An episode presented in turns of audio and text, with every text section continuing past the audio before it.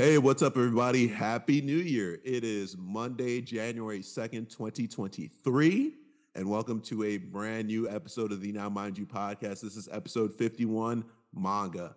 I'm TJ. I'm Matt. I'm Bryce.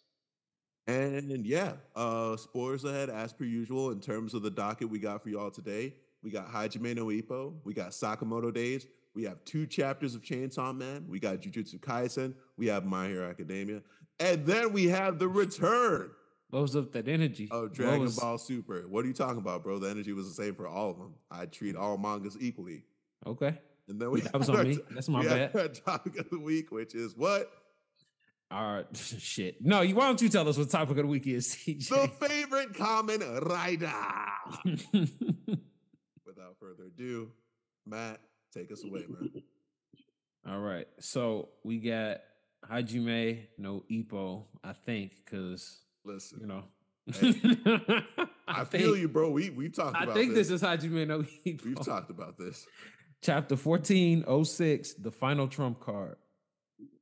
So we start off after Wally was getting molly-whopped in this motherfucker by Ricardo. He zombily walks over to his corner. I don't know if zombily is a word, but it is now. It makes sense. Plops down in his corner, sits down, and was just like, hey, Ippo, like, I want to say thank you for making me have fun with fighting this shit. Like, I appreciate it. That's a flag.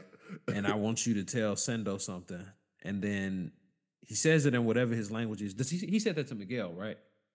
They basically, like, didn't even translate it. Like, Ippo was just like, I get it. Yeah. He says that he wants him to tell Sendo something, right? Now, and just to backtrack, just for anybody who doesn't remember, he used the smash as a counter to the body shot that he received from Ricardo. He used the smash as a counter. Now, that's very relevant because the smash is a signature punch of Sendo. Oof. It's a lot of S's. And the fact that Sendo is set to fight Ricardo next, and that's his signature shot that was thrown in there, and it appeared to be effective enough, at least, that you could see that you can throw that punch as a counter to a body shot. That's an opening for Sendo, because it's still, from what we understand, Sendo, in terms of their universe and in terms of strength, should be stronger than Wally. Yeah. Can we, like, kind of agree to that? Yeah. So at least even the fact that that was shown in that fight was like, oh, damn. Because once I saw him throw the smash, I didn't think about this at first, but, like, once I read the chapter, I was like, oh, yeah, that was his last one. That was it. Yeah. So he gets up and he's like, all right, we're going to, you know, it's time to pull your one last trick out of the bag.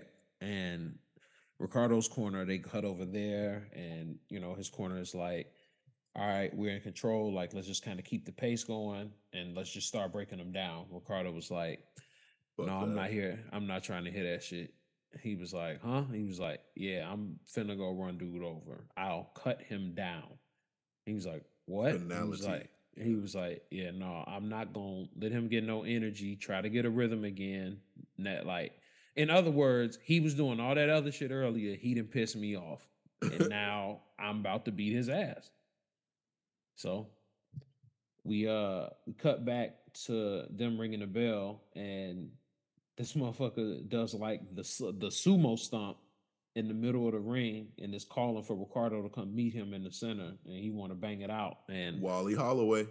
Right. And all the Mexican fans are just like, yeah. Let's get it. Like, phone booth fight.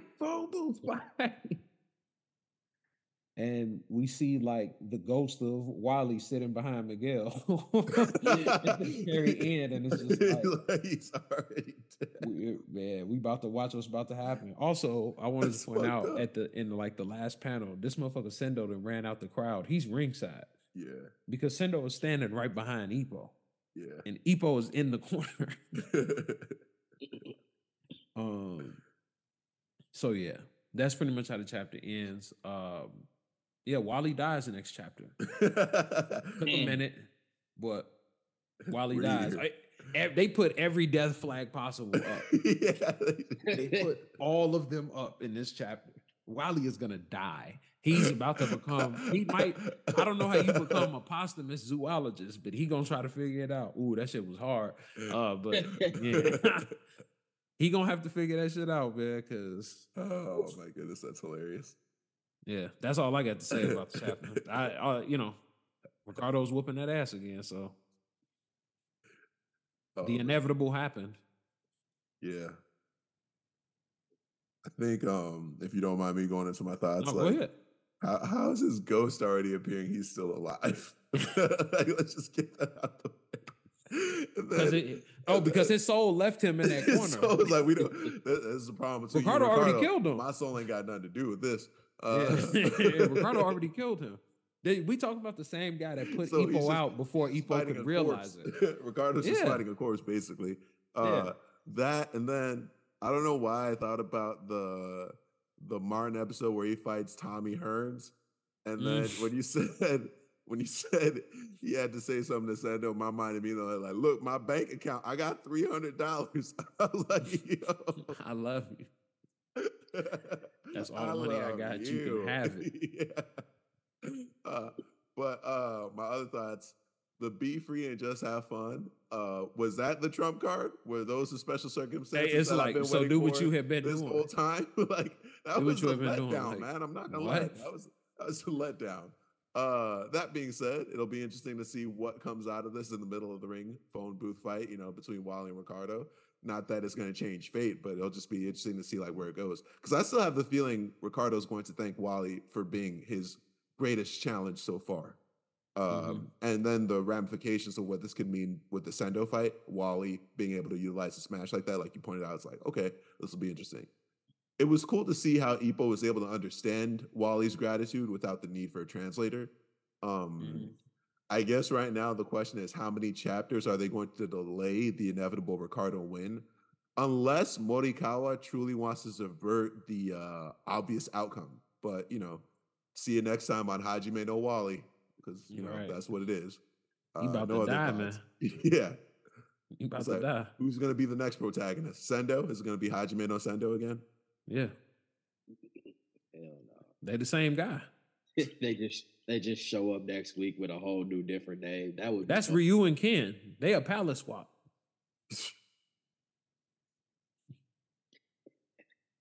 You're not wrong. It's just because Sendo fighting Ricardo, as we already know, is the precursor for Ippo. It always comes back to Ippo. It's gonna come back to that, but depending on how Sendo can do against Ricardo, that's gonna affect how motherfuckers look at how Ippo can do against Ricardo. What they're not counting on is the fact that Ippo has actually improved in the time since he has not boxed. However, I just hope he doesn't do that. The Rocky 3 shit. What I mean by the Rocky 3 shit is Rocky goes and does all this other training with footwork and movement. And then when it came time to fight, his fucking game plan was to absorb blows until his opponent got tired. Yes. The old... And it was like, the so why trauma. Did you learn all of this? Yeah, it's like, I don't want Ippo to like get cold as hell at boxing and be like, it's time to brawl again. Like, no, I don't ever want to see the Dempsey roll again. Yeah. I'm traumatized. That move's gone. That's done. I thought Samahura would have put an end to that shit, but the random Filipino kid that murdered Ippo and broke my heart into a million pieces, you know what I'm saying? Yeah. That should be it. You done. Yeah. You're good. On the Dempsey roll, not on Ippo. Right. But yeah. No, I feel you, dude. I feel you. With that, if you don't mind me taking us into Sakamoto Days. Go ahead. Let's get it. Sakamoto Days by Yuto Suzuki, as always. We are now in chapter 101. Did I get what I wanted? Well, you'll see. Titled Secret Maneuvers. Where do we leave off? Shishiba critically wounded Mr. Yotsumura. If I were to summarize this chapter real quick, basically Nagumo is a goon. He is a goon. He is. I don't want to say he's a double agent, but essentially he saved Yotsumura and kind of conscripted him to being on this undercover mission for Nagumo. Then we switch over to Slimmoto and Kanaguri. Let me get into the review. Yotsumura has to be the most hard-boiled detective-like character in the series. Even the flashback where it looks like it's a rap on his life was pretty hard-boiled. I could hear jazz music playing while that scene took place. Hell no. You could hear it? Was it just me? No, I heard it. I could hear it. It's like, should we start calling him crazy? Right. Should we start calling him Two-Face or Jonah Hex? You get it. Now. Also, Suzuki has always, I mean, Yuto Suzuki, right, has always hinted at this greater darkness that lies within Nagumo, but this might be the most we've seen it so far. I'll kill Amane. Relax. I'm sure Yotsumura would have agreed to lesser stakes, but, you know, whatever. Do you, I guess. Looks like I said in the summary, right, he's putting Yotsumura to use on solving the death of what I assume to be Rion Akao, basically anxiety youngster Akira's aunt, or possibly Slur's death. Although I think it's more likely it's going to be Rion than it is Slur Uzuki. That being said, he's hooking Yotsumura up with an out. You get to live with your son, right? Also, we see another emergence of Nagumo's twisted side when he throws Shishiba on the grill for not really double checking to see that Yotsumura's dead. Also, Shishiba's left hand, man, them fingers gone. They gone. Mm-hmm. They ain't coming back. No respawning on that hand, bro. Sometimes it's like, I'm good if you want to break the continuity, bro. Like, some of these scars are just, ugh. Who would win? What if he got the fingers in his pockets? Bryce, would you do that? I didn't need to think about that, but I wouldn't. I mean, ew. Just. Ew, he bought an ice cream cone and just put it in his pocket. Bryce!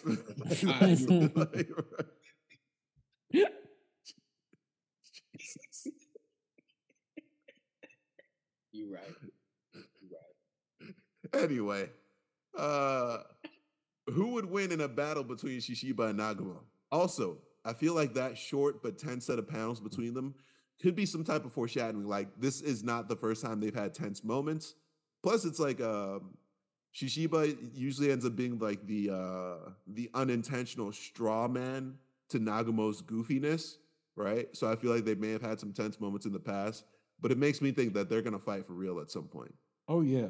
Plus, we don't really know their past, like as teammates. Like we just seen them; they're already in the order, and we know that Shishiba didn't go into the JCC. Yeah, you know. Finally, Kanaguri finding out he got kicked out of the order because his authentication credentials got revoked. Hilarious. The nigga tried to log into Assassin Facebook and they were like, no. He was like, damn, what I do? It's like that. What I do as he kills everybody. That quote, he was a professional assassin, but my passion for cinema prevailed.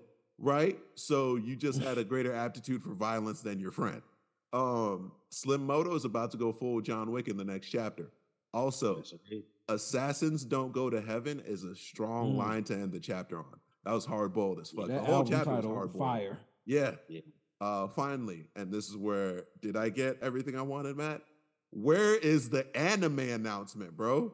101 chapter. We didn't even get a color page last chapter. It was the milestone chapter. Go ahead, fellas. I'm done. Love Sakamoto Days. You're right. Love Sakamoto Days. I just want to say that I never trusted that nigga Nagumo. Frankly speaking, you can't trust happy people in messed up situations. They always on dirt. That is true. He a Toby ass dude, fam. What about Ed? Nah. Because Ed, there was always something wrong with Ed. Okay. And then you meet her daddy, and he just beat the crap out of Spike and Jet. That shit would traumatize me. I didn't think that was possible. So no, she with it too. Okay. Dark past on Bryce. Okay. I like the chapter. I ain't gonna give it my rating because I don't think TJ gonna like it. No, go ahead, give it. It's what it is. I'm gonna give it 5 fingers out of 5. Nigga. 5 fingers out of 5. I hate niggas.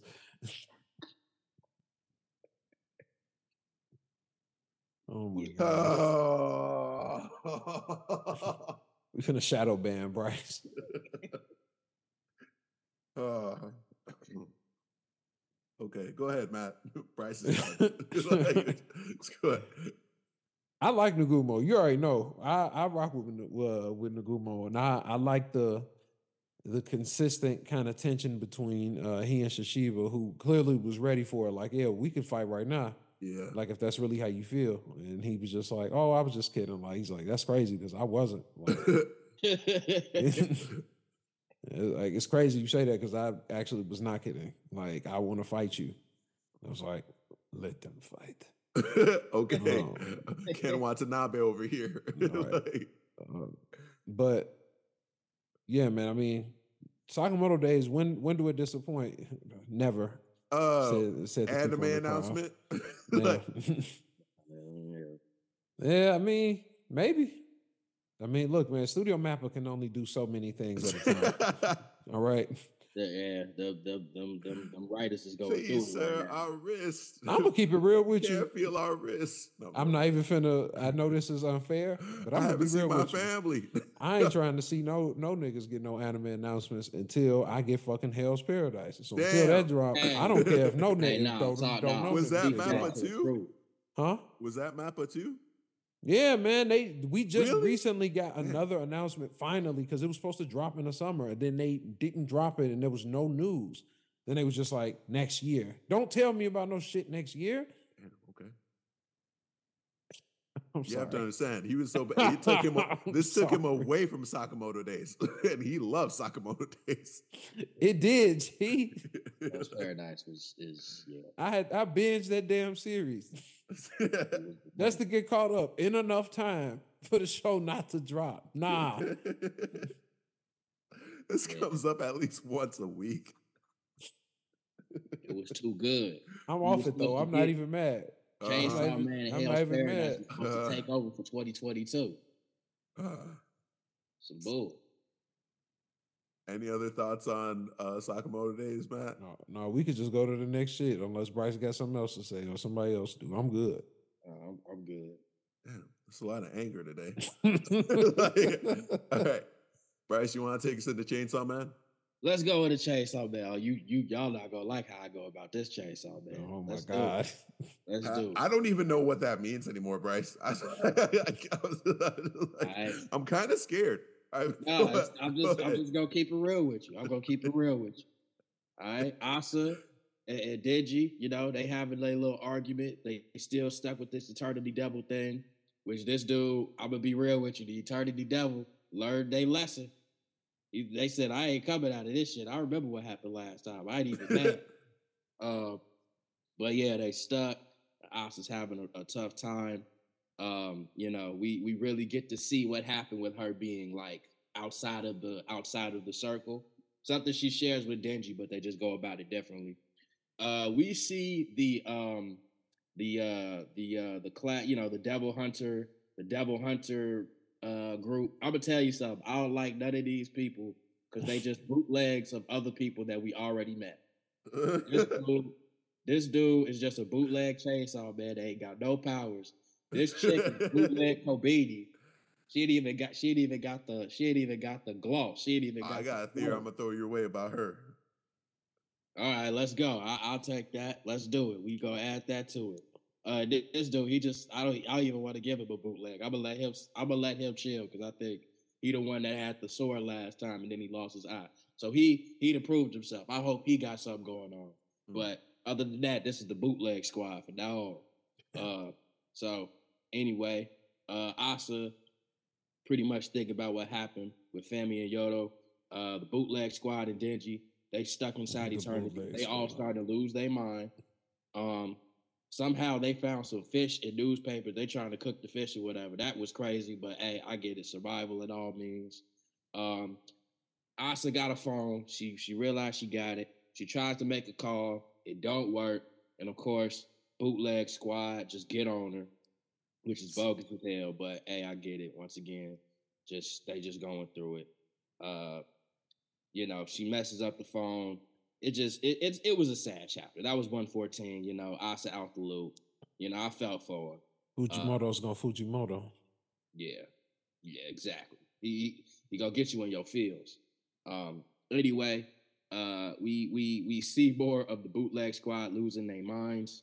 Dude reveals that he pretty much, this is wild, by the way, if you think about it. He had a thing like a ripcord attached to his chest because he loves. Bro, there are other ways, bro. There are other ways and less expensive ways. But all right, whatever. What happens if you pull on the ripcord? Does this sternum just collapse? I bet you. You know what? I ain't even gonna say what I think it is. But that dude weird. That's all. Dude, that ass is weird. I bet you he's part of a lot of Chainsaw Man clubs. Anyway, I don't like the insinuation there. You get where I'm getting at. I don't want to. I don't want it. Got a lot of people pulling that cord. Anyway, Jesus. Whoa. No, I don't like it. So you get we don't kink shame. Sorry. My bad, y'all. I'm a chill. Bryce is bringing the dark out of everybody. Yeah, seriously. I didn't start it today this time. You literally did. No, I did. Anyway, we get a conversation between Yoshida and Denji where Yoshida reveals he has a phone. And he's just kind of hiding it, though. He said he can't get any calls out, but I can't trust this dude. He's a part of my theory. He says something very interesting. I'm going to read the quote. Do you think Chainsaw Man would eat it for us? The Death Devil. Which kind of got me on my theory that I could talk about later. But Denji leaves. He finds Asa. She's hiding in what I'm assuming is the penguin pit. Oh, the starfish pit or whatever. She just in there. How she got in there, I have no idea. Right. But let's just rock it up. She's hungry. She's alone. Denji climbs in there with her, and guess what they about to do? They about to eat a starfish together. R.I.P. Patrick Starr. R.I.P. Patrick Starr. Very, very odd coming together of the two. But what did Matt say before? Could you repeat yourself, Matt? What was the Fujimoto. So we got Denji and Asa coming together, and yeah, it was a good chapter. Two good chapters back to back. Very heartwarming. I'm gonna give it 5 bootlegs out of 5. But yes, I have a theory, or had a theory. I believe in rereading the chapter and doing my research. I may have bumped my own theory, but I'm still gonna give it to you. We listen. Right. Okay. My theory is that Yoshida is the Death Devil. We already met 2 of them. The way Yoshida showed up is very strange. And here's my main reason. My main idea about it is pretty much, why would Yoshida be the one to come get Denji and put him in check? Wasn't he tasked by a alcoholic, strongest devil hunter, old man, with this? But that's what I'm saying. Why wouldn't alcoholic, strong man dare get Denji himself? I feel like he's the only one that that Denji would respect and actually listen to. He did. But is he kind of like on the run, Loki? I don't think he died. Yeah, he's dead. Did he die? He didn't die. Didn't Makima kill him? You talk about the old man? With the scar across his face? Yeah, he didn't die. That trained Denji in power? Yeah. I can't remember his name. His name is Kishibe. Almost positive Makima killed him. Or like TJ said, he's on the run. I feel like he dipped. After the final battle, or right before the final battle, because he was setting up the whole "let's get Makima" on the covert tip. I'm not right this, now. Okay, I could be wrong then. I could be wrong.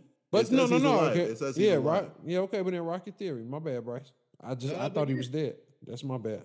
Yeah, that was my first thing. Also, we haven't seen a devil that makes contracts with other devils, so that also is a rock in my plan. But I do think that the death devil isn't. No, Bryce. Hold on. I don't think. There's a rock in the plan, because remember, Makima low key. Well, I guess that was her control power. But we saw she had devils in her roster. She did. You know what I'm saying? So I don't think your theory is as cracked as you think. Okay. Keep going. Okay. It's good. So I'm thinking Yoshida is the death devil. And my theory about this mainly is because he showed up. We don't really have anybody else that came from the organization to back him up with Denji, who we've already known is a very powerful devil, and he don't listen to nobody. But the big thing about it is, I think he's the death devil because I don't think the death devil would necessarily have a problem with Denji. Because why would the death devil have any problem with somebody who keeps him in business? Somebody that keeps him in business. The only reason why a devil would fear death in the first place is because of Chainsaw Man. I'm not mad at this theory. And I feel like you've hinted at this in previous episodes too. If I'm not mistaken, to be honest. That's what I'm like. I'm not mad at it. And Yoshida is also one of the characters we have the least amount of background information on. Yep. He's never ran into Asa and Yoru. That's also something too. If they're around, he's not. Now, given Asa, he literally meets them, Bryce. He literally meets them. Remember when she's looking for a boyfriend? Oh shit, you're right. Because he puts them together, and then Denji introduces them together. Or no, he introduces Denji to her because Denji, aka Glenn Quagmire. Anyway, damn. All right, okay. So that kind of kills the theory. I do think there is something. No, I don't think it does. I don't think it does because I think he knows a lot more than he lets on. I don't think it kills your theory for sure. There is something going on with him and Death. And it's not like Denji going to ask him. Right. Exactly. I do think that other chainsaw creature has something to do with Death. And that might be the reason why this dude's trying to hide Denji. Because he doesn't want Denji to get involved in it. Maybe he wants him to eat the Death Devil or whatever that is to get strong enough. This dude might be the main antagonist. But there's something going on with Yoshida. But yeah, that's my theory. I do have a theory that Death created Denji too, because like I said, he's the only reason why. Not Denji, Pochita. He's the only Death created Chainsaw Man. He's like Death the Kid. Yeah, yeah, pretty much Death the Kid. He's Death in the Kid, but instead of like being like kids, they dogs. I think Death. No, I think like the dog thing is going to be deeper. I think Pochita was a dog. Makima tried to treat Denji like a dog. And I think this other... One. Huh? What'd you say? I said he wanted to be one. Oh, you're right. Plus, he got that dog in him. Shut up, man. Anyway. But yeah. I think Death is going to be a big part of this. I think we're just gonna get the three last, Makima's, all siblings. Of Makima's family. Yeah. So, Death is definitely gonna have a big role in this. I don't know when Death is gonna show up, but I think it's soon. And it's the only one we haven't seen yet. Yeah. Of the four horsemen or whatever, however you want to slice it. Yeah, you gotta look at the eyes. I think the eyes are gonna be the things to tell us. That's the only thing that makes me think Yoshida might not be that dude. Exactly. Because he doesn't have that the leadership eyes or however you want to call them. But he got them. But neither does Asa. He got them. But when she goes into Yoru mode, she does. Okay. Maybe the Death Devil is behind. No. Well, shit. Hold on. Let's hear Matt's thoughts too. Well, I don't know. I'm just saying because nigga, go into your review. What do you mean you don't know? You had thoughts, nigga. The Famine Devil, right?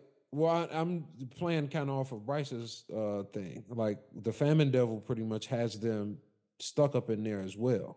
It's like, well, yeah, y'all can't leave till y'all take care of that. But what is the my shit is what is the Famine Devil after in this situation? Like, what is this? What are you looking for here? If they're anything like Makima, probably to just torture the fuck out of Denji. Right, like it. I think the way they go about Denji has something to do with who they are. Mm-hmm. Makima tried to control Denji. War's trying to fight Denji to get like a weapon. So what would Famine want with Denji? And what would Death? Famine's clearly trying to starve Denji, but she doesn't know that or feed him. He's experienced so much poverty that my guy's resourceful. Right. What if she's trying to feed him? But feed him what? Exactly. These nuts. Sorry. Yeah. It was right there. It's fair. I'm sorry. Yeah. No, that's fair. No. I saw the layup. I took it, bro. Easy too. Hey, sorry. That was easy too. That was low hanging fruit. Ooh. Yeah. Other than that, I think leave it to Denji to become good guy Denji in a situation where he sees somebody else become an outcast, since he is, you know, in most senses has been an outcast. Right. Also, I love that Denji is so detached because of how extreme his conditions were before from everything. Yeah. That like when shit be bad like this, he just literally don't be tripping. Yeah, right? That's like, what kind of poverty? Remember when they go on that mission where they get stuck in the hotel and he just goes. He just went to bed. He was like, "Wait." They was like, "Dad, we gotta do something about this." He said, "Well, wake me up when y'all know what the plan is." And they was like, "What?" He was just like, "I'm dinner." He said, "Hey, I've never had a bed, and this is the nicest bed I've ever felt. It'd be a crime not to go to sleep. So when y'all know what's up, y'all let me know." It's almost beautiful. If it weren't so sad. He's taking this situation like a fucking champ. Like, so, you know, but we'll see. But, you know, the other thing is, right, that's like it's not necessarily a death flag, but Yoru wants she wants Asa to turn Denji into a weapon. Right. Denji becoming this nice guy and all of this shit. Lends itself to that plan. Yeah, because if he becomes somebody that she has feelings for, even if they aren't romantic, you get what I'm saying? If she likes him, and then just the pure fact that he's the Chainsaw Man, you know what I'm saying? That alone is enough. She just has to have an emotional connection. You know what I'm saying? Like, remember what happened with the sword? That was just diced that bitch on accident. That was on accident. And it was just a uniform her mom got for her. Yeah. Right? Yeah. Like, it wasn't even a person. Nope. So, you know what I'm saying? If she gets an affinity, that's the word I was looking for. If she develops an affinity for Denji, you know what I'm saying? That plays a role with the plan. And, you know, then there's the obvious play that you could always do of like, oh, well, now she doesn't want to go along with the plan type shit, you know? Right. Oh, he's a nice guy. Well, yeah, he's just, you know, he just out for his. He got that dog in him, that chainsaw dog in him. Right. Can I just also say, though? You can. Craziest sword you could possibly make. A chainsaw sword?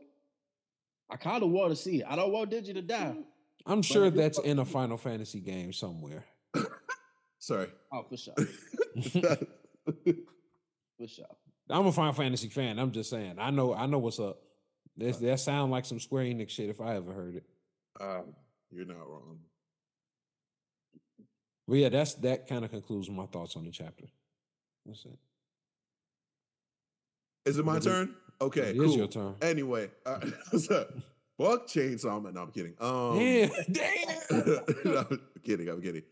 I thought, like, I mean, I mentioned this offline in the chat, but I was like, these past two chapters were just not a great showing for Asa in general.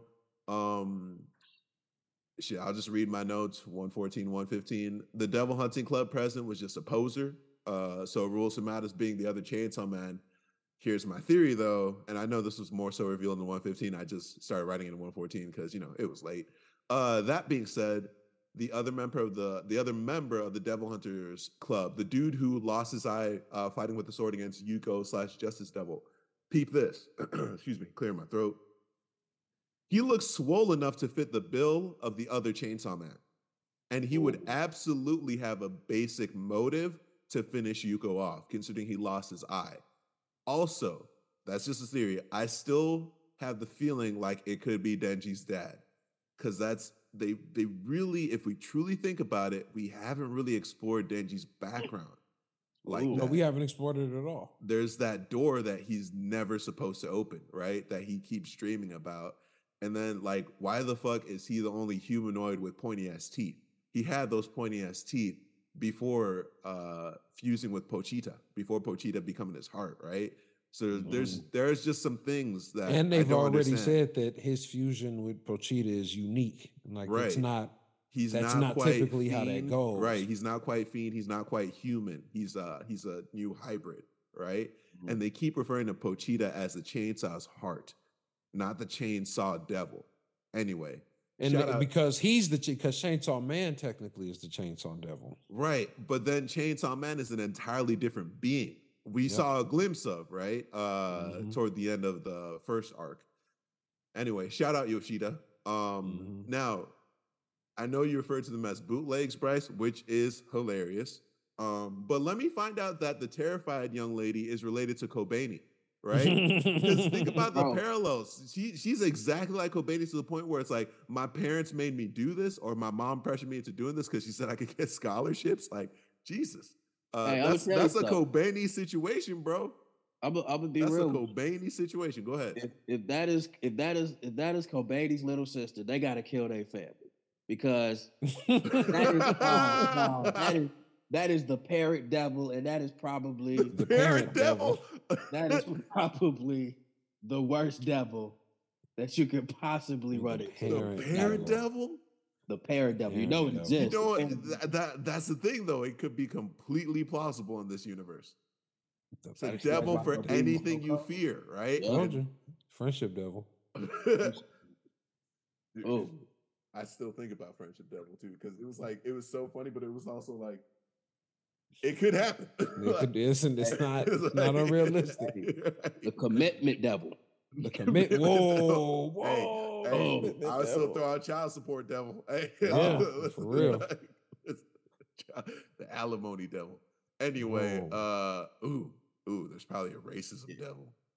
There's a racism devil. There's probably that devil. Didn't mean to take it that route. I'm just saying, like, things we fear or whatever.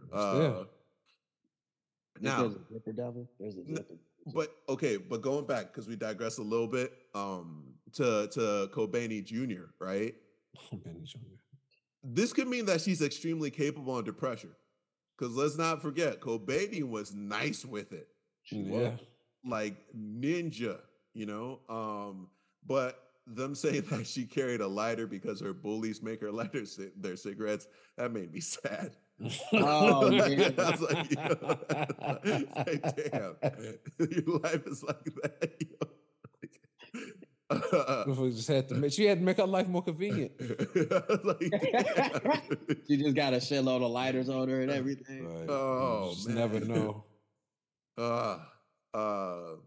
Man, Asa, bro, it's just some sad trombone noises. That's all I felt in that first chapter. And then the coolest part, high key for me, was Denji just pulling her off her high horse, thinking that she had some type of high horse. You couldn't let it go. You just sorry. I couldn't. I watched it and I was like, nah, I got to. But she sorry. Get myself together. But for the most part, she was going through this chapter thinking that she had some type of moral high ground on him, when really she wasn't doing anything to improve the situation at all. Right? She had, you know, for us having a Kobaini Jr. in the mix, she had the Kobaini luck, like all throughout that chapter. Then going into the next chapter, what were my notes? They've essentially been at the mercy of this eternity devil long enough for all the fish in the tanks to have died because they were floating belly up, you know? Mm-hmm. Haruka went from boasting about being a Chainsaw Man otaku to crying desperately for Chainsaw Man to save him real quick. There's always at least one shadow boxer in the group. You know what panel I'm referring to. Yep. Yoshida asked him. I literally said that when I read that. I was like, I feel you. Like, might as well just get stronger. It's always one shadow boxer in the group. Yoshida asking if Chainsaw Man would eat death, it hit me too, Bryce. Like, but I was thinking, like, what are the ramifications of something like that, right? Is Yoshida setting him up? Like, death is the only devil we haven't seen so far. And the four horsemen devils seem to always be women. So I guess where I was going with it was, like, are we going to see another instance of Denji eating a big bad at the end of this arc, right? Mm-hmm. And then it made me think, too, like, what are the ramifications of him having eaten the control devil, which has respawned, right? But, like, what were the ramifications there? Does Denji have, like, a power that he doesn't know about? Well, more so, like, what's the whole thing about Chainsaw Man eating devils? It's, like, their whatever fear or calamity that was associated with the devil gets forgotten. It disappears. So what does that mean in the sense of control? What control was lost that was previously had, right? What are the ramifications globally? Because Makima was a global threat. You have to understand, like, the UN was united against her, right? Anyway, I digress. Also, Denji with the starfish. This guy has known a level of poverty that I didn't even think was possible. Mm-hmm. That's all I'm going to say there. Those are my thoughts. I enjoyed the chapters. It's like... He was painfully poor. I read Fujima. He was painfully poor. No,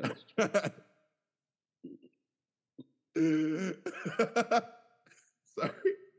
It hurt to see that shit. Like, damn. He said, food, starfish. I ain't never looked at a starfish and said, yeah, I'd eat that. But it's like, I still read these chapters with, like, when's that other shoe going to drop? It gave me anxiety. Because it's you guys it's said positive. It. Fujimoto's gonna Fujimoto. So I'm like, when is it? When's it coming? Is it now? Like, because they'd be like, hey, let's eat a starfish, and then our head explodes. Like, right? Wow!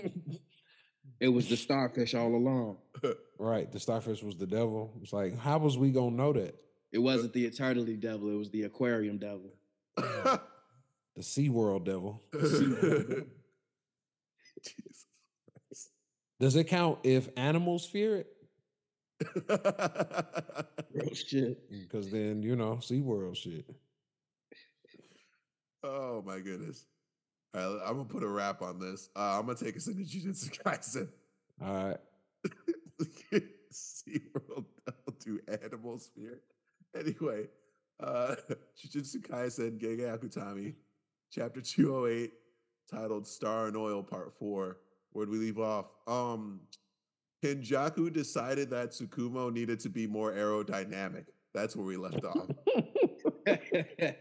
I'm sorry. It was there. It was there. Anyway, how am I going to summarize this? Fuck. That's the only way to summarize it, man. Like, you guys read the chapter same as me. Like, how else? Yeah.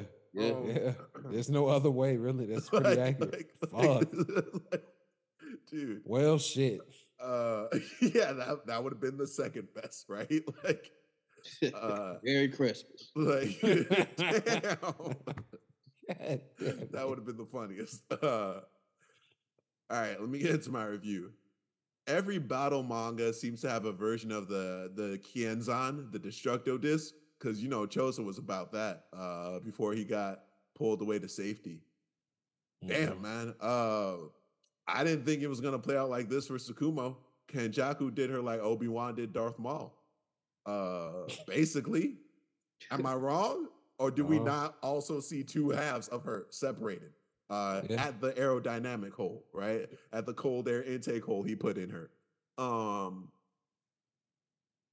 I think we got to keep that similarity that Kenjaku pointed out between Sukuna and Tengen in our back pockets. There has to be something there.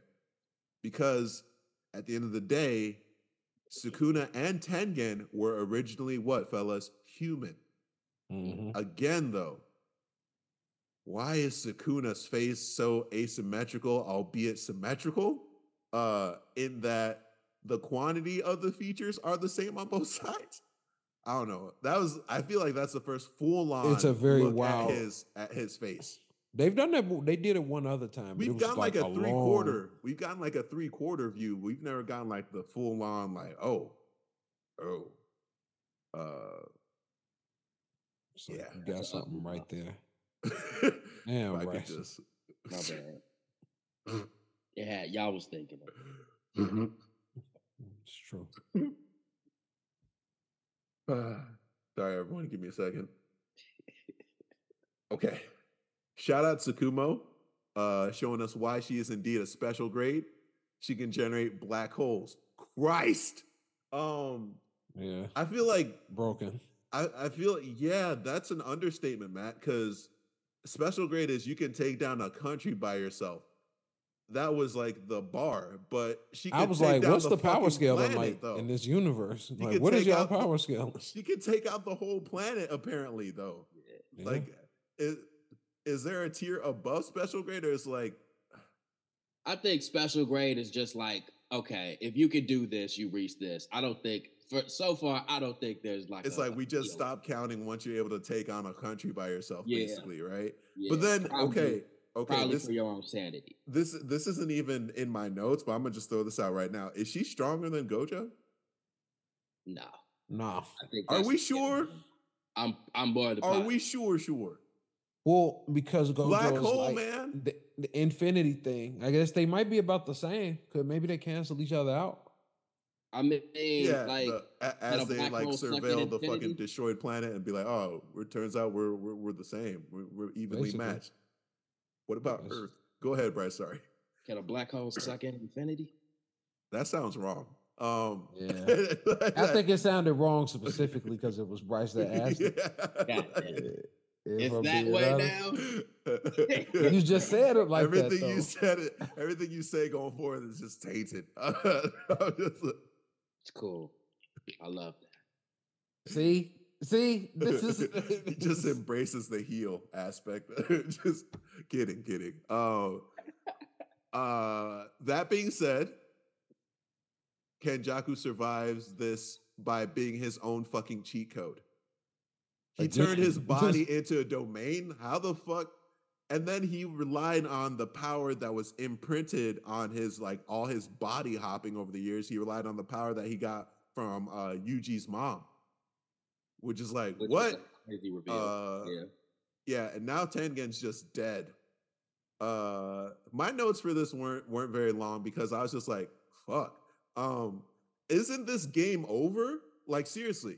Like, isn't this just game over at this point? Because, like, people are going to be like, but TJ, Choso got teleported out of harm's way. Now he can live as a human and help his little brother Yuji, who, based on the way they talked about him in that flashback, we can assume he's still alive. Cool. Tengen just died, though. He was a cornerstone of their plan. Also, calling game. What the fuck happened?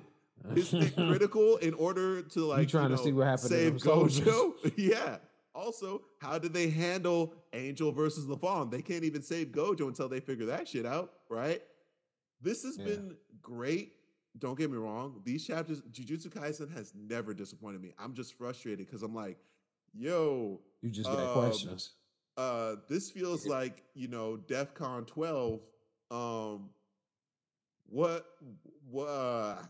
do we go forward? Because it looks like the bad guy got everything he wanted. To be clear, these events too, like this Tengen arc right now, or this Tengen battle arc or whatever, this is post the calling game. Like this is one of those, like, this is happening concurrently with other events. Like this the calling game is over, according to what Kenjaku said. So I'm very concerned. What'd y'all think? Go ahead, man. My bad. Yeah, I just... When the chapter was over, I was like, so damn, what y'all gonna do now? Like, Right? Like, I was just like, damn, is this, I said, this nigga just unbeatable. Like, right. I was like, y'all best niggas done had cracks at Kenjaku. Like, Yuta has had a run with Kenjaku. Gojo has had a run with Kenjaku. Like, he the only person who fade he ain't ran yet is Sukuna. He seemed to not want that one though. That seemed to be the one he kind of don't want to deal with. But Naji, I literally just was like, what the fuck? What y'all gonna do now? That's right. Honestly all I felt. Like, everybody's like, just worried. Like, I was like, I just don't see the path to victory right now. I'm not trying to be negative. I'm just saying, I don't see it. I don't see the thread. I can't find it. That's hilarious. Yeah, I don't see it, bro. Somebody gonna have to tell me something. Oh, man, if niggas never needed a motivational speech in their life, it's kind of right now. Like, the darkness before the dawn. Yeah, bro, something. Because Gojo's still locked up, and bro is really out here running up the score on y'all. Like, yeah, I would be real. I'm kind of afraid of the dawn. That's what I'm thinking. Man, they said they had the light blasted in that book. I was like, this is a beautiful chapter. I'm scared. Sorry. Yeah. Yeah. That's my thoughts. My thoughts. I think we talked about this before. You just have a character that just want to see some raw shit, how crazy they are. Mm-hmm. This is just like a good example to go back to. Like, you need chapters like these to discuss situations where you see characters like this motherfucker. I just you feel the way about Kenjaku. Like, that's what you. I know. I don't need to feel a way. The proof is in the dang chapter. This is Kenjaku been having a good ass time. He on vacation, and he just got a promotion. This is what he wanted. He wanted to see some raw ass shit, and guess what? That whole light shine thing was a symbol to us saying this is the dawn of the crazy shit of Jujutsu Kaisen. Mind you, all we seen already crazy shit. It's crazy shit. Dude, we ain't seen nothing yet. Where's Sukumo's body? I just feel like, where's her body? Is it just Dorito dust? Gone. Yeah, it's Dorito dust, bro. It's gone. Damn. Particles. So, we about to see some crazier stuff. Sukuna, I don't even know. I don't even know what's going to happen. I just know it's just about to be stupid. I think Kenjaku is going to kill Gojo. Listen, I don't know enough to not, like, you know what I mean? It's like, based on what we've all seen, I can't disagree. I think that motherfucker go find a way. This is... He has been outdone. He has not been outdone. Is this a series where the bad guy just wins? It fuck around. Have we ever seen that? Who is the bad guy? Shit, Kenjaku right now. I don't know. I think it's Sukuna. Like, Sukuna been quiet up until that angel pulled up. He said, "Hey, usually let me holler at you right there. I see that you doing your whole plan and shit, and I ain't been saying nothing, but." She trying to kill me. I'm just letting you know. Yeah. This not finna work. He's like, it's me. I'm niggas. Right. She looking for niggas, and I'm niggas. Yuji, it's me. I'm niggas. Oh, that was great. Y'all got any more thoughts? I was just say, Jujutsu Kaisen is like a roller coaster that just like never seems to stop. Like, it's so good, it's so good. I'm just really worried. That's my final thought. I'm just really worried. So, can we just talk about how technically this nigga Yuji might have like a trait that make black holes now that just ain't showed up yet? You think he inherited it from his mom, like the reverse anti-gravity or whatever? Ain't that how it works? Well, I think the ability to be, I guess, sensitive to their shit is what he inherited. I don't think they inherit techniques. Because the black hole was Tsukumo. I think Kenjaku protected himself using the reverse anti-gravity or whatever. Yeah. But I don't know. We'll see, because if we think about it, too, it's like technically there could be a shit ton of stuff that Yuji can unlock if he taps into whatever, like, Choso and them have, right? Yeah. And that might be if anybody made it out of the calling game and they link up with Choso, that might be the next training arc or whatever, right? Can we talk about how this chapter was so crazy we didn't even talk about Choso Live? We didn't even... That wasn't something. Nigga, I mentioned it in my notes. I was like... I was about to say, TJ brought it up.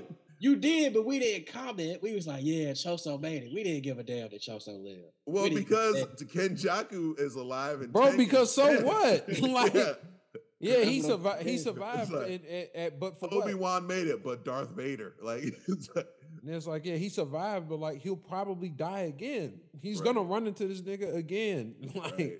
Yeah. The real threat is still alive, right? Count your fucking days is basically what the chapter said. Count your fucking days, Choso. Live the rest of your life as a human. It might be like a week. Damn. That's cold. It's the Donna Ross shit. I hope y'all ready. We got a crazy ass gambling power ass nigga. We got a lightning. Nigga, I just see that's the thing though, Bryce. And I know like we still gotta cover Dragon Ball Super and My Hero before that. But like My Hero. Like that's the thing though. That's why I'm so concerned about the calling game. Because think about how many Hikari, Lightning Yuta. Homie, Yuta, Lightning Homie, who was one of the spirits. Yeah, I'm blanking on his name, but you know what I'm talking about, right? The dude who had the staff. Yeah.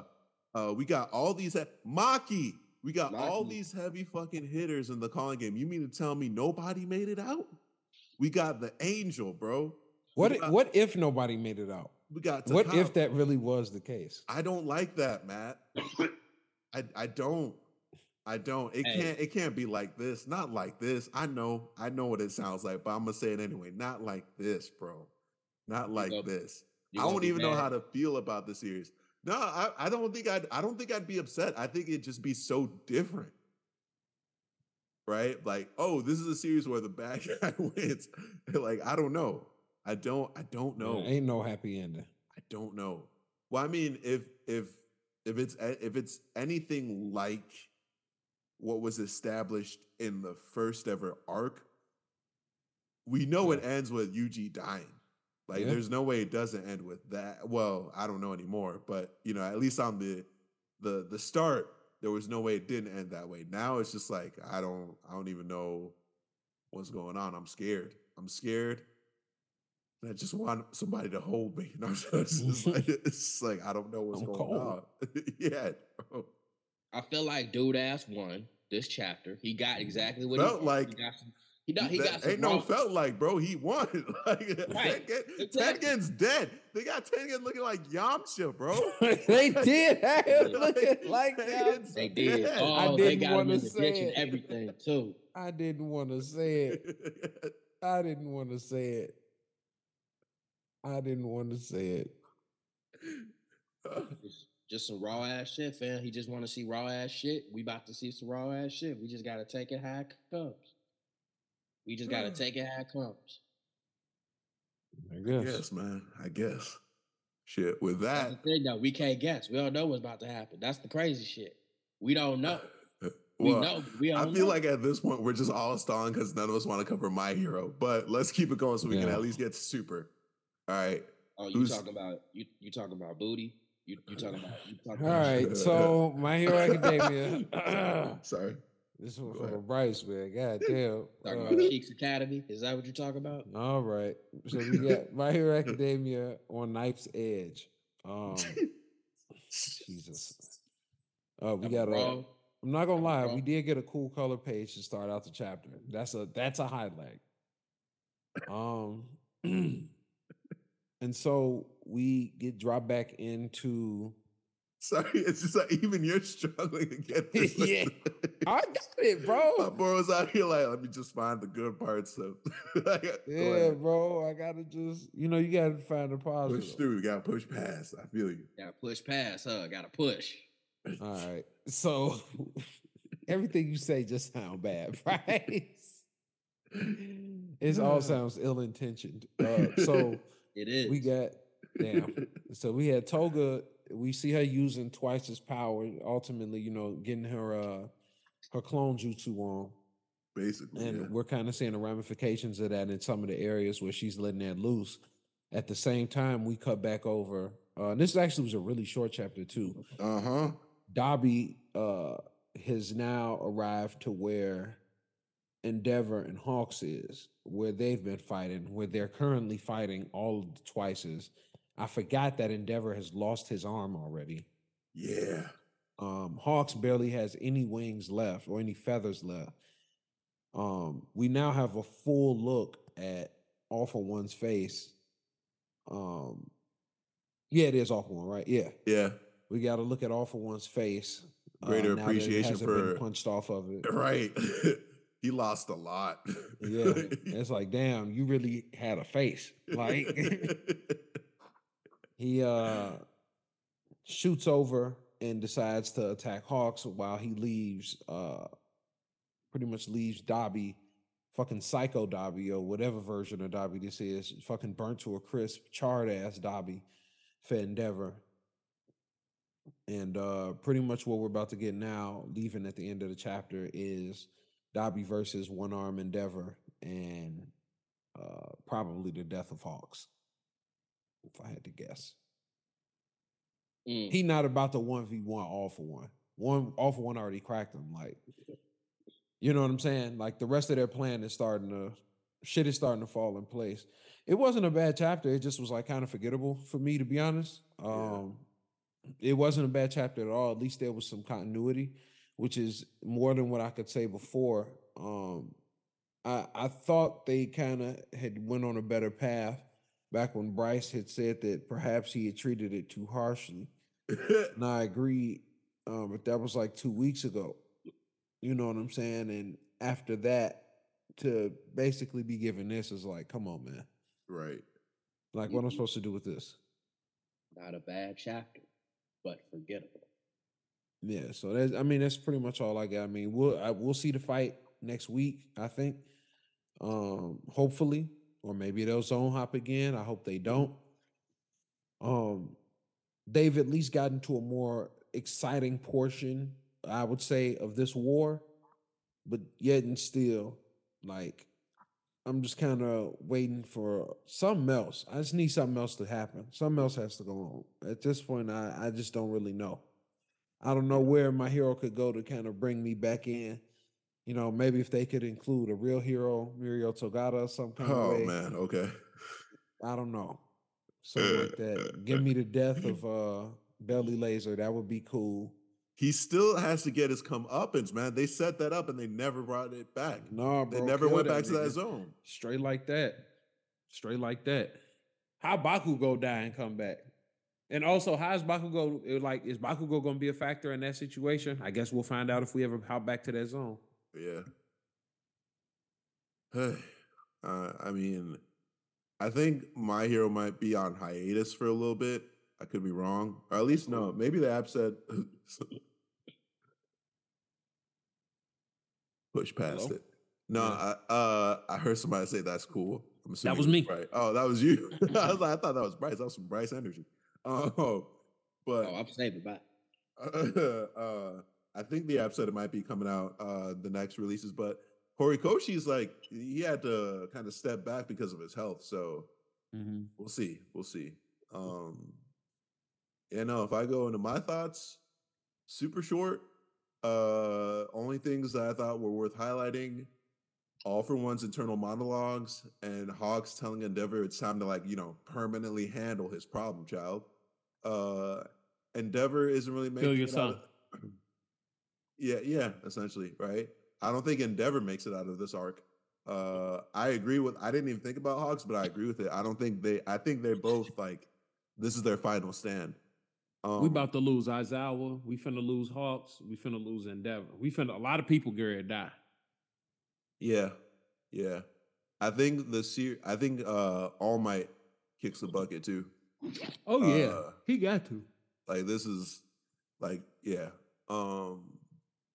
Also, All For One's flames are starting to die down, right? Because his body's fully restored. I don't know. But does that also mean he doesn't have much time left? Because, you know, it rewinds the clock, but it doesn't stop rewinding, right? Mm-hmm. Yeah. I mean, shout out. And because of zone hopping, we don't know how much time has passed. Right. They're not really doing a good job of, like, giving us timestamps or whatever. But I hope Horikoshi heals up safely, I will say. For what it's worth, like, the reason why we're sticking with this, even though we're not happy, is because, you know, My Hero was a fucking good series. Like, in all honesty, like, I just everybody got their ups and downs, man. This arc has been, yeah, it's one of the downs. It's kind of been mismanaged timeline wise, but it's what it is, man. What'd you think, Bryce? Okay, all right, I'm gonna be serious for a second. I was wrong about being wrong. This is Cheeks. Damn. It's Cheeks, bro. You Cheeks.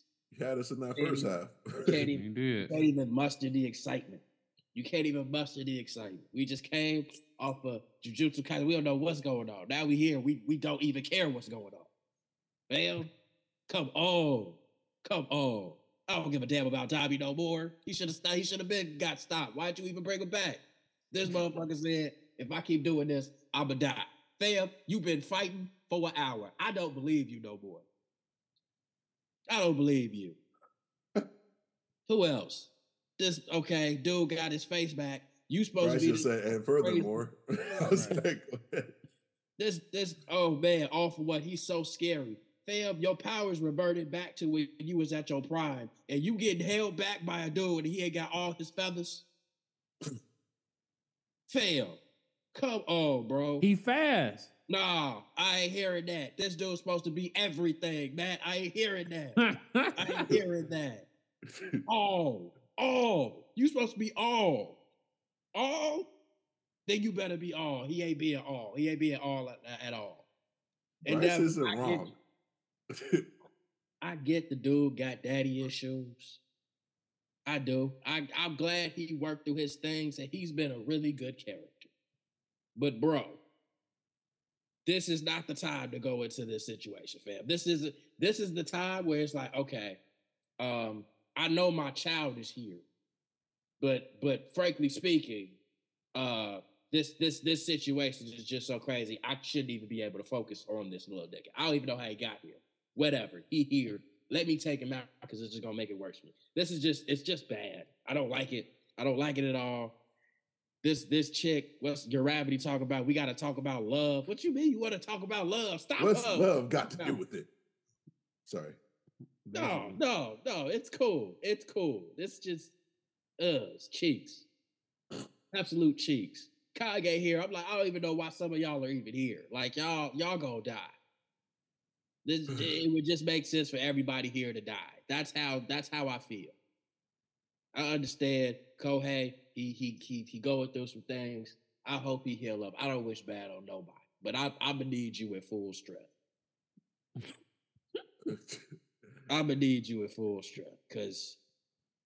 Because this here, nah. This plays the ether music behind Bryce. This ain't it. All right, with that. I was excited to see Toby got the power.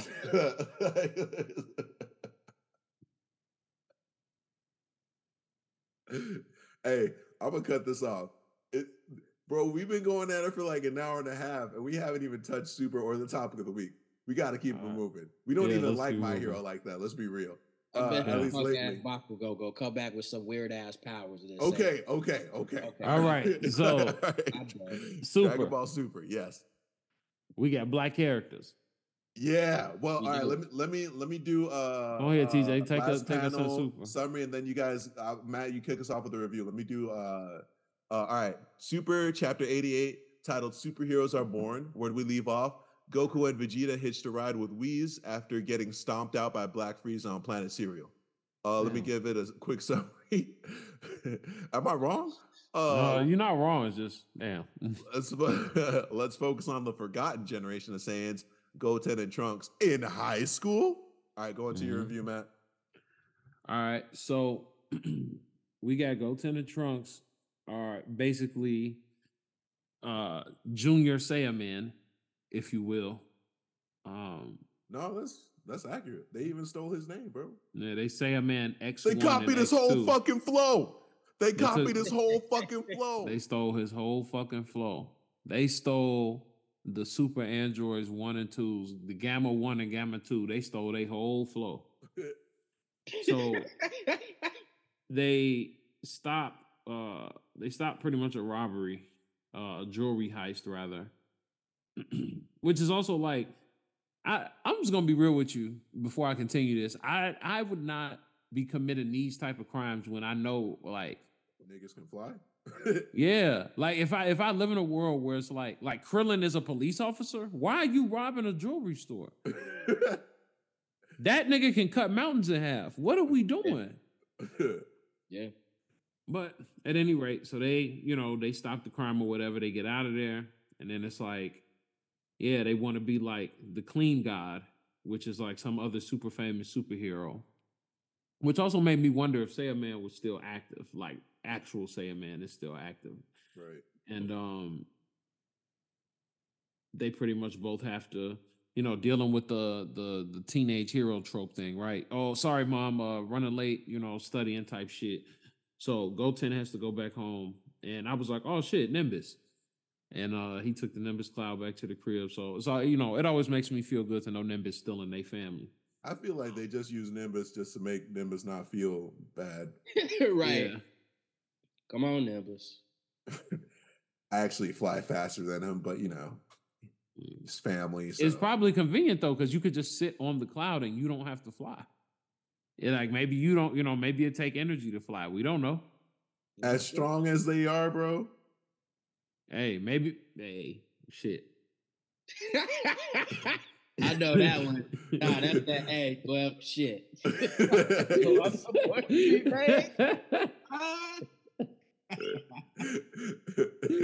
Anyway. So we see Trunks, Goten hops on Nimbus to fly back home. Trunks is trying to go back home and has to put his costume back on because his grandfather shows up. And their pet dinosaur, I know Bryce was happy about that, their pet dinosaur ran up on Trunks because he recognized them, so Trunks had to hurry up and fly away before he was quote-unquote busted. After that, we see a bunch of these robots running. And this, honestly, I'm gonna be real with you. This whole chapter just reminded me of Dragon Ball, TJ. Yeah. Like just Dragon Ball, not Z, Dragon Ball. I mean, obviously for other reasons, like we get to see Pilaf and his gang and see that they're working for, pretty much Trunks and his family. And pretty much what the fuck was the back end of this? I'm sorry. I was trying to look over my notes, but they kind of got scrambled. At any rate. Them going to the haunted house, high school friends kind of be like, hey, you want to go on this like dare with us or some shit? Right. So they get back to school the next day. We get back to school because Trunks was trying to make some type of deal with Emperor Pilaf to help him out with something with his suit. Mm-hmm. In return for him pretty much being a slave to their family, which he already is. Damn, man. Hey. Am I wrong? Oh, hey, every corporation's got blood on its hands, and apparently the Dragon Ball universe is no exception. Right. So Trunks tries to sneak up in school. He was not low. Bro definitely came through the window. Teacher busted his ass. He caught the tardy slip or whatever. Got in trouble. We find out, Trunks friends with this black girl named Rula. And shout out. I was like, okay. Hey. POCs, let's get it. Hey. And she pretty much invites him to go to this haunted house. And he also extends that invitation to Goten, who is his best friend, who also was hanging out with his black homie, who Faye was drawn pretty nicely, I must admit. It was tight. It was crisp. They get back to the crib. They start playing the Clean Guy video game because they pretty much are obsessed with this dude. And Trunks, being rich and stuff, was able to score some early screening tickets for the Clean Guy movie. So pretty much they get that figured out and they decide to go to this haunted house thing or whatever. Now, God damn, this is such a long ass chapter. After they get through the haunted house, it's been a while since we covered Super, y'all. Yeah, I'm sorry. It's just, it has been a while, but we pretty much get like an entire arc damn near. Mm-hmm. But in them going to the haunted house, they both end up, Goten and Trunks, they get there kind of late, and they both end up having to transform and saving everybody else that was at the haunted house because they're supposedly being attacked by monsters, right? Mm-hmm. There's like a dude in a football outfit, there's like a Frankenstein looking guy, there's like a mummy, you know what I'm saying? It's just kind of a mixture of characters. And in the middle of Trunks trying to fight these guys off, his suit pretty much disappears. It like cuts off, and in that split second that everybody sees him, Goten blows the lights out, which they be doing a lot of conspicuous ass shit, and I just don't know how they don't be getting busted. Goten puts the lights out. Plot armor, bro. Yeah, you're right. Shoots out the lights with a key blast. That obviously, and then was able to quickly fly everybody outside before they could recognize that it was Trunks, and then be like, oh shit, it was an illusion. So everybody runs off. Trunks initially was about to start fighting this dude in the dark, but then goes Super Saiyan, and then his suit comes back on. So I was like, damn, he's Super Saiyan inside the suit. He a Super Saiyan superhero. I don't know. You've been waiting to say that. I didn't give a damn if it hit. I just had to get it off. Oh, yeah. And so they pretty much beat everybody. And after beating everybody, and Krillin pulls up, they open a safe and they find a disc for Dr. Gero, and it says confidential. Krillin shows up and they like, Krillin, what you doing here? And he like, look at my helmet, I'm the police. Like, we also find out that what's his name? What's the little doctor guy's name? Pedo. Yeah, Pedo? Pedo.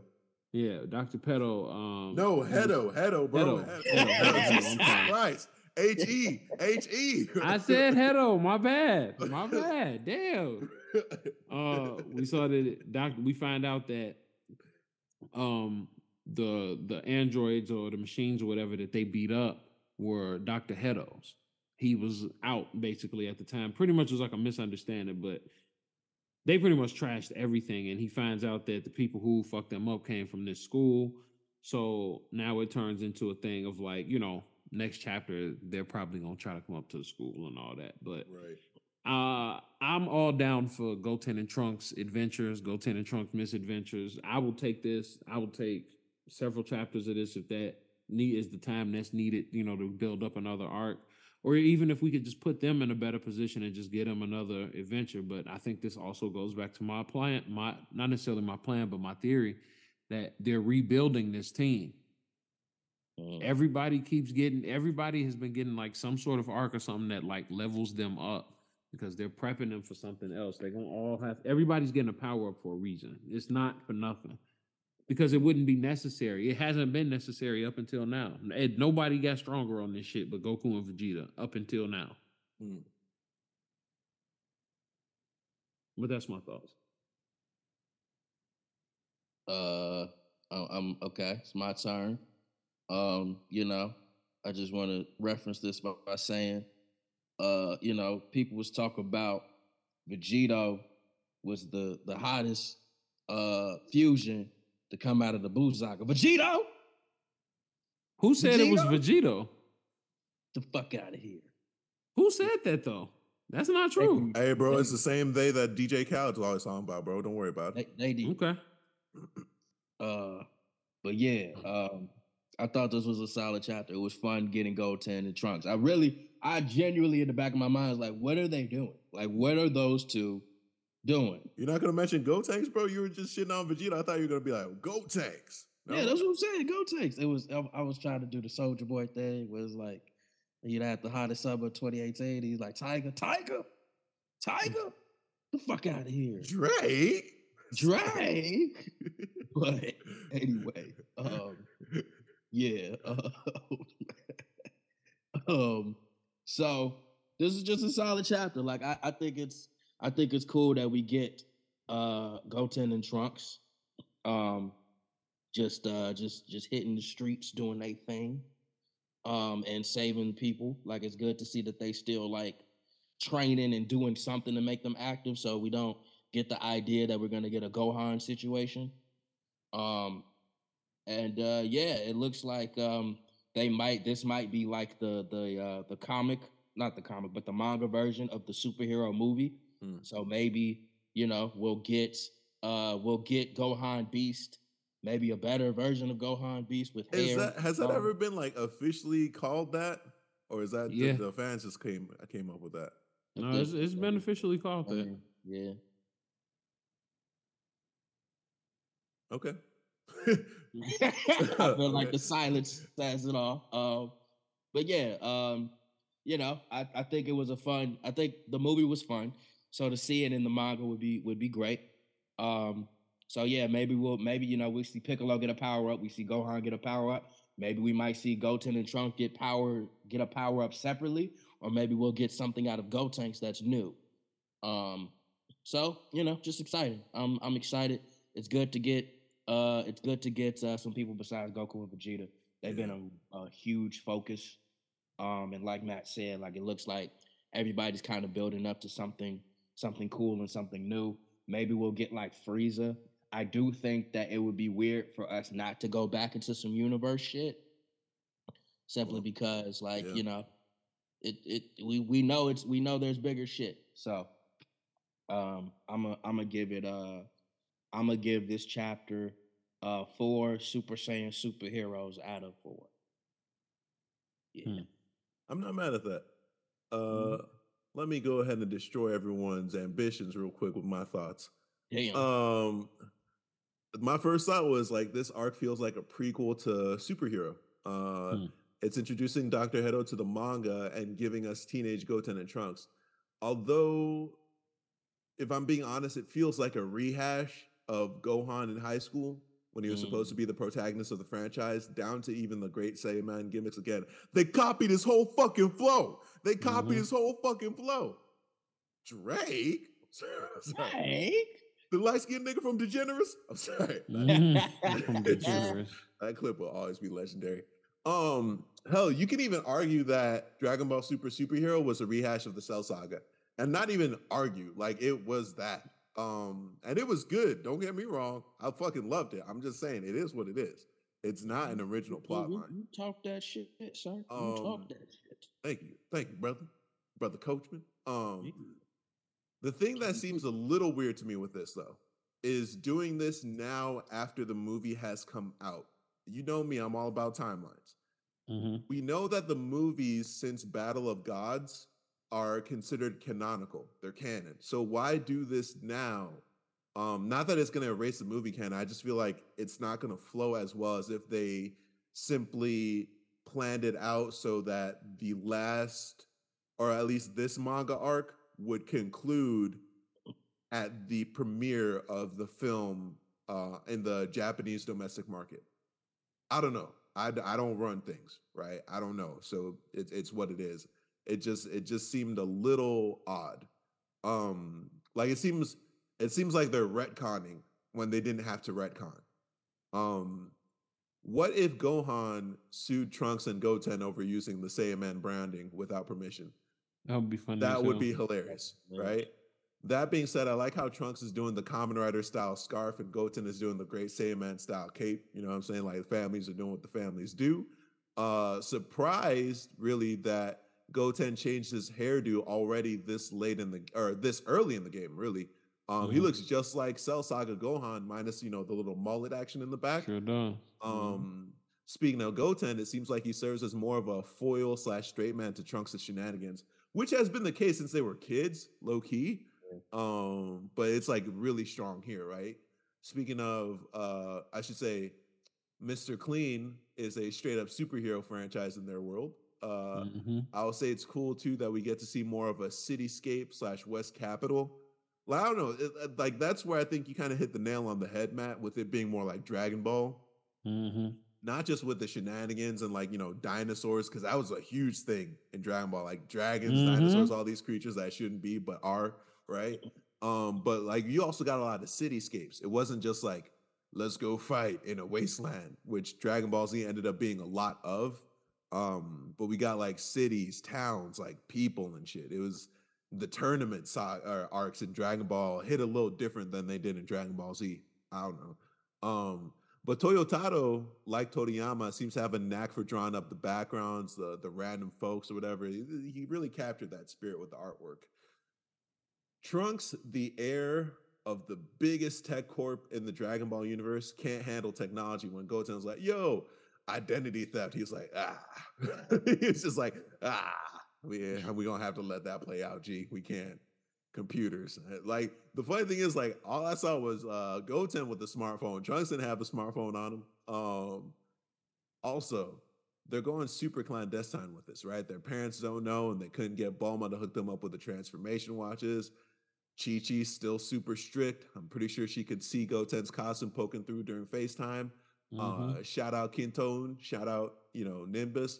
I really enjoyed the scene of Trunks hiding from his grandparents. Also, it's like always 100% amusing to me that, you know, dinosaurs are and will always be a thing in Dragon Ball.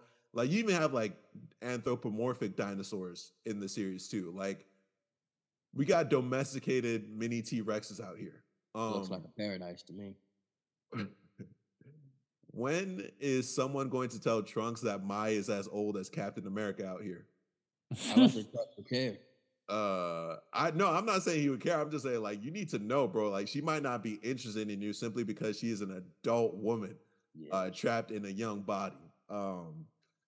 Again, the parallels between this arc and Gohan in high school are ridiculous. Trunks on the fixie, right, looks exactly like that iconic art of Gohan on the road bike on his way to school. The one thing I will say, though, Trunks, and I think we need to highlight this, Trunks is living a life that future Trunks never got to experience. Yeah. Like, he's kind of thriving at school and seems to be super popular at school. Like, future Trunks never had that shit, right? He never had the dual parent household, right? It was just war and trauma that he experienced in the other timeline, right? Whether it was like Goku Black or the androids, it was just, he never got this. So it's kind of heartwarming to see, you know? Also, I know y'all highlighted, but I'm going to highlight it too. That diversity, bro. I know it's black and white, but I can tell there's melanin. I know melanin when I see it. Peep the hairstyles, bro. Yeah. And then in Superhero too, Pan's teacher, right? You feel me? Also, let's not forget that the San family is pretty well off too at this point, right? When Goku... when Hercule just keeps bribing them to keep their mouths shut about who saved what, like, they got bread. They do have bread. Because we have to acknowledge that Blue Hall, or whatever it's called, is a private high school. Like, those are all rich kids out there. Trunks, not believing in ghosts, knowing full well that his father and uncle, Goku is his uncle, fight me, have had halos on their heads. Again, an instance of Goten being the straight man and Trunks just being straight foolishness. I'm not really going to dive in much into the infiltration of Hedo's hideout, other than to say that this is probably what got Hedo thrown in the clink at the beginning of Superhero. It was nice seeing one of the fellas go Super Saiyan again. Also, Teen Trunks fully resembles future Trunks, down to like how he's parting his hair, down to what he looks like as a Super Saiyan now. He looks like future Trunks. Probably doesn't act like him because, you know, the trauma. But like that nigga, that's him. The Dr. Gero data, though. Again, this feels like a prequel to Superhero. I would like to see what Goten looks like in Super Saiyan with his little mullet going on or whatever. But I'm happy Dragon Ball Super is back, dude. This is dope. All is right with the world. I got nothing else. Yes, indeed. Well, with that, let's go ahead and go into our topic of the week. I'm not talking first. I got too much. Which is our favorite Kamen Rider. Bryce, we're going to have you go first. Oh, are you ready? Yes. Are you ready? Yeah. I'm sorry. Of course. My favorite Kamen Rider is none other than the Michael Jackson of Kamen Rider. Kamen Rider Skull. From Double? From Double. Of course. He was a smooth criminal. He was a smooth criminal. He was hard-boiled. He only liked him because he wear a damn fedora. That's the only reason he wear a fedora. And the twirl. And the twirl. Don't forget the twirl. So you're not going to deny it's the fedora? You just hit him with the and furthermore. That's fair. It's everything. It's a solid choice. It's everything. I love the suit. Less is more. Just a simple thing, black and silver with the skull mask. He got a fedora just to add a little finesse, little scarf. Because it ain't sweet. Fun fact though, the Skull Man was actually a prequel series by Shotaro Ishinomori before Kamen Rider. So that Kamen Rider Skull inside of Kamen Rider Double was a tribute to that, I believe. Keep going. Well, damn. Well, that's good to know. Because it just still adds further to the point that the Kamen Rider Skull is my favorite fucking Kamen Rider. I'm not even going to curse because that's not how a man should do it. Yeah. It's not the hard-boiled way. It's not the hard-boiled way. Got to be gentlemanly. Okay. Kamen Rider Skull. There's nothing else I got to say, fam. The lengths he went. He went through some things, and it turned him sour. But damn, did he look cool doing it. Damn, I cursed. Damn, I did it twice. Damn, I cursed. Damn, I did it twice. Kamen Rider Skull, y'all. My favorite one was it's Kamen Rider Black RX. Mm. For no other reason, mainly than nostalgia. Mass Rider. Yeah, because I knew that Kamen Rider first as Master Rider. He was part of the morning lineup for me. Prince Dex. Yeah. Power Ranger shit. Yeah, man. Like the Saban version was my introduction. So that was my shit. I like a bunch of other ones. I almost did Kamen Rider Decade, but ooh, that's pretty solid. Decade was a close one for me, but I went with Kamen Rider Black RX because I knew it was my favorite because that's the first one my mind goes to when I think of Kamen Rider. I always think of that one first. And he was the first one to have a car. First one to have a car and a bike. Yep. Yeah. Oh, that's solid, man. Yeah. And just for shits and giggles, my number 3 was, how you say it? Kuga? K-U-U-G-A? Yep, Kuga. Yep. Yeah, Kuga was my other one. Just because Kuga just looked raw as hell. The beatdowns. Yeah, the hands he delivers. Kuga is there just to beat your ass. That's all he's there for. He's not there for nothing else. That's just beating you up. All right, y'all ready? Yeah. All right, let's hear it. You know I couldn't just do one.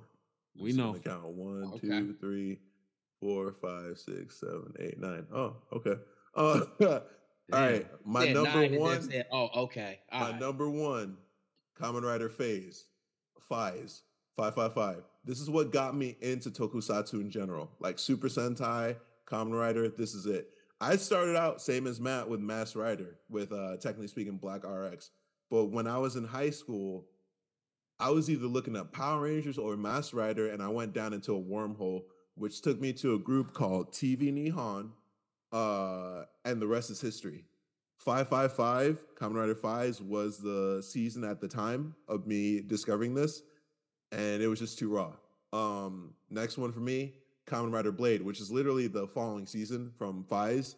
Unbeatable as King Form. Look up Kamen Rider Blade King Form and you'll know why it's fucking dope. And then it's one of those series where there is not really a happy ending. The guy who ends up winning the tournament that this series is kind of based around just ends up having to live in exile in order to protect humanity. It's one of those. The next one for me, Kamen Rider Hibiki. I highly recommend you look it up because in the first half, it was just so different, man. It's like the character designs were so different. It actually was hated on initially by a lot of folks because it wasn't truly a Kamen Rider series. Like, your protagonist didn't really ride a motorcycle. They were more akin to ninjas than they were a Kamen Rider. Like, they would use musical instruments as a part of their transformation. Go ahead. Is that the series where they use like the tuning fork to transform? Yep. Yeah. And they essentially have to merge with a demon low-key in order to become the Kamen Riders. Favorite character design, I think, in a Kamen Rider series ever for me. Kamen Rider Forze, wild as hell. The guy who played Ichigo in the Bleach live-action adaptation on Netflix, he's the protagonist for Kamen Rider Forze.